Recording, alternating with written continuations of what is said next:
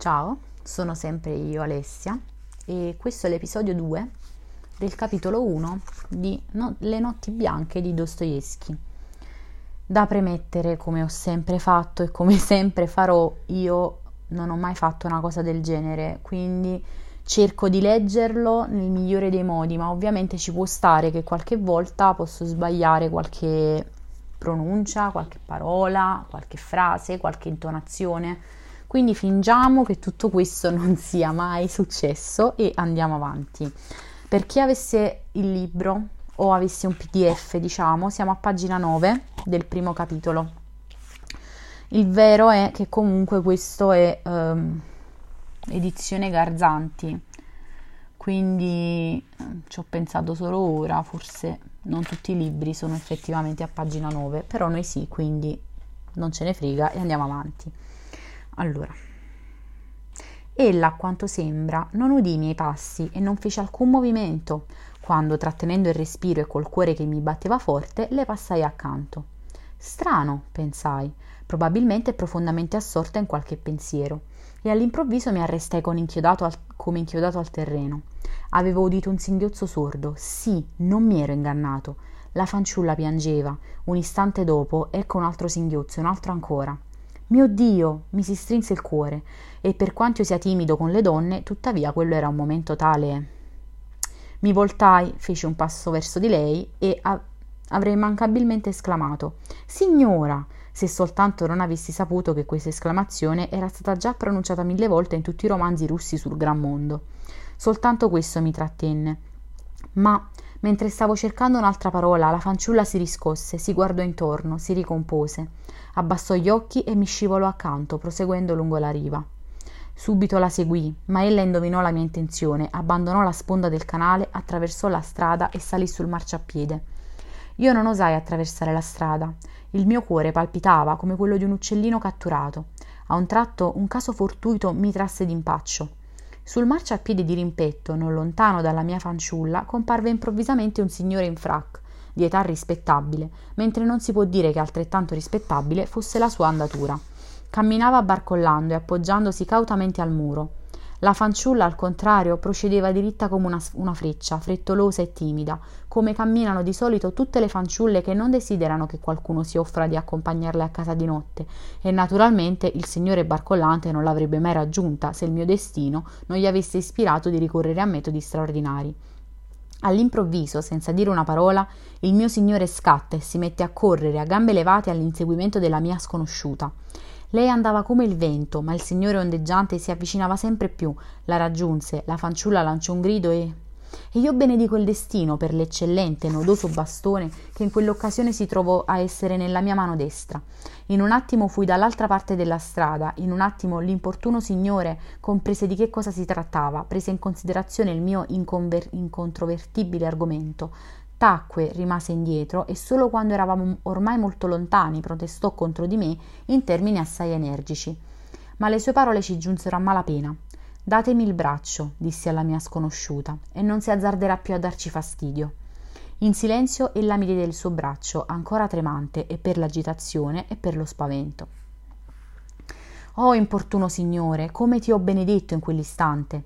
La guardai di sfuggita, era assai graziosa e bruna. Avevo indovinato. Sulle sue ciglia nere ancora scintillavano piccole lacrime del suo recente spavento, oppure della sua passata pena, non lo so.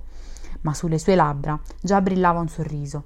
Anche lei mi lanciò uno sguardo furtivo, arrossì leggermente e abbassò gli occhi. Ecco, vedete, perché mi avete respinto poco fa? Se ci fossi stato io. Ah no, scusatemi. Ecco, vedete, perché mi avete respinto poco fa? Se ci fossi stato io non sarebbe successo nulla. Ma io non vi conoscevo, pensavo che anche voi. Ma ora forse mi conoscete? Un pochino. Ecco, per esempio, perché tremate? Oh, voi avete indovinato fin dal primo sguardo, risposi estasiato, per il fatto che la mia fanciulla era intelligente. Questo non nuoce mai alla bellezza. Sì, avete indovinato fin dal primo sguardo con chi avete a che fare. Proprio così, io sono timido con le donne e sono agitato, non lo nego, non meno di quanto lo foste voi un momento fa quando quel signore vi ha spaventata. Ora provo una sorta di paura. Mi sembra un sogno, mentre io neppure in sogno mi sono mai immaginato che un giorno avrei parlato con una donna. Come? Possibile? Sì, se il mio braccio trema è perché mai finora è stato stretto da un braccio così grazioso e sottile come il vostro. Sono completamente disabituato alle donne, anzi non sono proprio mai stato abituato a esse. Vivo solo, infatti, non so neppure come si faccia a parlare con esse.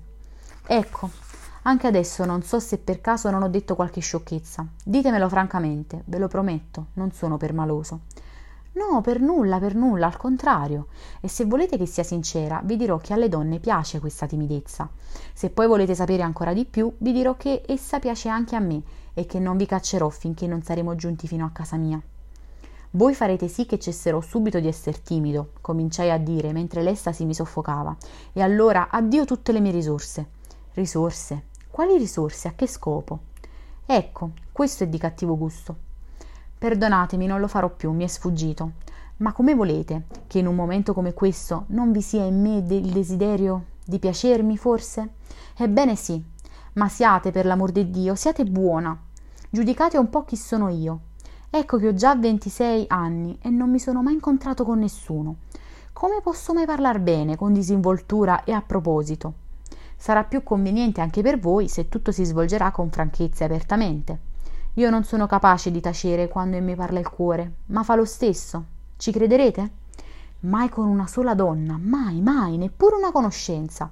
E ogni giorno non faccio che sognare che finalmente un giorno incontrerò qualcuno. Ah, se sapeste quante volte sono stato innamorato in questo modo. Ma come dunque? Di chi? Di nessuno, di un ideale, di colei che ci appare in sogno. Nei miei sogni costruisco intere storie d'amore. Oh, voi non mi conoscete. Certo, non se ne può fare a meno, ho incontrato due o tre donne, ma che razza di donne erano mai quelle? Erano tutte certe massaie che, ma vi farò ridere se vi racconterò che diverse volte ho pensato di mettermi a parlare così, semplicemente, con qualche aristocratica per la strada, di mettermi a parlare, si capisce timidamente, rispettosamente, appassionatamente, di dirle che muoio di solitudine, che non mi scacciasse, che non ho modo di far conoscenza con alcuna donna di farle capire che rientra persino tra i doveri di una donna non respingere la timida preghiera di una persona infelice quando sono io, quale sono io. Che infine tutto quello che chiedo è soltanto che mi dica due parole qualsiasi, fraterne, affettuose, che non mi scacci subito, che mi creda sulla parola, che ascolti quel che ho da dire, che rida di me, se le fa piacere, che, che mi rincuori, che mi dica due parole, soltanto due parole, e poi possiamo anche non incontrarci mai più. Ma voi ridete, del resto è proprio per questo che parlo. Non ve ne abbiate a male. Rido perché siete il nemico di voi stesso e se aveste tentato forse ci sareste riuscito, anche se la cosa si fosse svolta per la strada. Con quanto maggiore semplicità, tanto meglio. Non c'è una sola donna buona, purché non fosse stupida o non fosse in quel momento particolarmente irritata per qualche ragione, che avrebbe pensato di scacciarvi senza dirvi quelle due parole da voi implorate con tanta timidezza. Del resto, che cosa dico? Naturalmente vi avrebbe preso per un pazzo. Stavo giudicando in base a come sono fatta io. Io so molte cose su come vive la gente in questo mondo. Oh, vi ringrazio, gridai. Voi non sapete che cosa avete fatto per me ora. Va bene, va bene. Ma ditemi, da che cosa avete capito che ero una donna con la quale, beh, che voi ritenevate degna di attenzione e di amicizia? Insomma, che non ero una massaia, per usare la vostra espressione. Perché vi siete deciso ad avvicinarvi a me? Perché? Perché? Ma voi eravate sola e quel signore era troppo ardito, ora è notte, converrete con me che era mio dovere. No, no, ancora prima, laggiù, dall'altra parte della strada. Infatti, voi volevate avvicinarvi a me, non è vero? Laggiù, dall'altra parte della strada? Davvero non so come rispondervi. Temo. Sapete, oggi ero felice. Camminavo e cantavo. Sono stato fuori città. Non avevo mai vissuto dei momenti così felici. Voi forse mi è sembrato, insomma, scusatemi se ve lo rammento, mi è sembrato che voi piangeste e io, io non potevo sentirlo. Mi si stringeva il cuore. Oh Dio mio! Ma certo non potevo far provar, forse provar pena per voi? Era forse peccato provare una fraterna compassione nei vostri confronti? Scusatemi, ho detto compassione, insomma, possibile che abbia potuto offendervi se involontariamente ho pensato di avvicinarmi a voi? Smettete, basta, non parlate più, disse la fanciulla, abbassando gli occhi e stringendomi il braccio. È colpa mia che ho parlato di questo argomento. Tuttavia sono felice di non essermi sbagliata sul vostro conto, ma eccomi arrivata a casa, debbo svoltare da questa parte, nel vicolo. Da qui sono due passi. Addio, vi ringrazio. È così, è possibile dunque, non ci vediamo più. Possibile che tutto finisca così? Vedete, disse ridendo la fanciulla, dapprima volevate soltanto due parole e ora. Del resto io non vi dirò nulla. Può darsi che ci incontriamo di nuovo. Tornerò qui domani, dissi io. Oh, scusatemi, io già vi sto chiedendo. Sì, voi siete impaziente. Voi quasi esigete. Sentite, sentite, la interruppi io. Perdonatemi se vi dirò di nuovo qualcosa, ma ecco di che si tratta. Io non posso fare a meno di tornare qui domani. Io sono un sognatore, è così poca la mia vita reale e vivo così di rado momenti come questo di adesso, che non posso fare a meno di riviverli nei miei sogni. Io sognerò tu- di voi tutta la notte, tutta la settimana, per un anno intero. Ritornerò immancabilmente qui domani, esattamente qui, in questo stesso punto, esattamente a quest'ora, e sarò felice ricordando quanto è avvenuto oggi. Questo luogo mi è già caro. Ho già due o tre posti come questo a Pietroburgo. Una volta mi sono persino messo a piangere a causa di un ricordo, come voi. Chissà, forse anche voi dieci minuti fa piangevate a causa di un ricordo. Ma perdonatemi, ci sono ricaduto un'altra volta. Forse anche voi siete stata particolarmente felice qui. Va bene, disse la fanciulla. Forse tornerò anch'io qui domani alle dieci. Vedo che non posso ormai impedirvi. Ecco di che cosa si tratta. Io debbo trovarmi qui. Non credete che vi abbia dato appuntamento. Vi avverto che io debbo trovarmi qui per motivi miei. Ma ecco, beh, ve lo dirò francamente. Non cambierà nulla anche se voi verrete. In primo luogo vi potranno essere ancora delle seccature come oggi, ma lasciamo perdere questo. Insomma, desidererei soltanto vedervi, per dirvi due parole. Soltanto, vedete, non mi giudicherete male ora. Non penserete che do appuntamenti con troppa facilità. Non ve l'avrei dato, sì. Ma che questo resti un mio segreto, facciamo soltanto prima un patto. Un patto. Parlate, dite, ditemi tutto prima. Sono d'accordo su qualunque cosa, sono disposto a tutto. Gridai, colmo di entusiasmo. Rispondo di me stesso, sarò obbediente, rispettoso, voi mi conoscete. Proprio perché vi conosco vi invito per domani, disse ridendo la fanciulla. Vi conosco a perfezione. Ma badate, venite solo a una condizione. In primo luogo, solo siate buono, esaudite la mia preghiera. Vedete, vi parlo con sincerità, non innamoratevi di me. Questo è impossibile, ve lo assicuro. Per un'amicizia sono disponibile, eccovi la mia mano, ma innamorarsi no, ve ne prego. Ve lo giuro, gridai afferrandole la manina. Basta, non giurate, so bene che siete pronta ad accendervi come la polvere pirica. Non giudicatemi male se vi parlo così. Se sapeste, anch'io non ho nessuno con cui scambiare una parola, a cui chiedere un consiglio. Non è per la strada, si intende, che si possono trovare dei consiglieri. Voi siete un'eccezione. Io vi conosco come se fossimo amici da vent'anni. Non è vero che non mi tradirete? Lo vedrete. Solo non so come farò a sopravvivere queste 24 ore.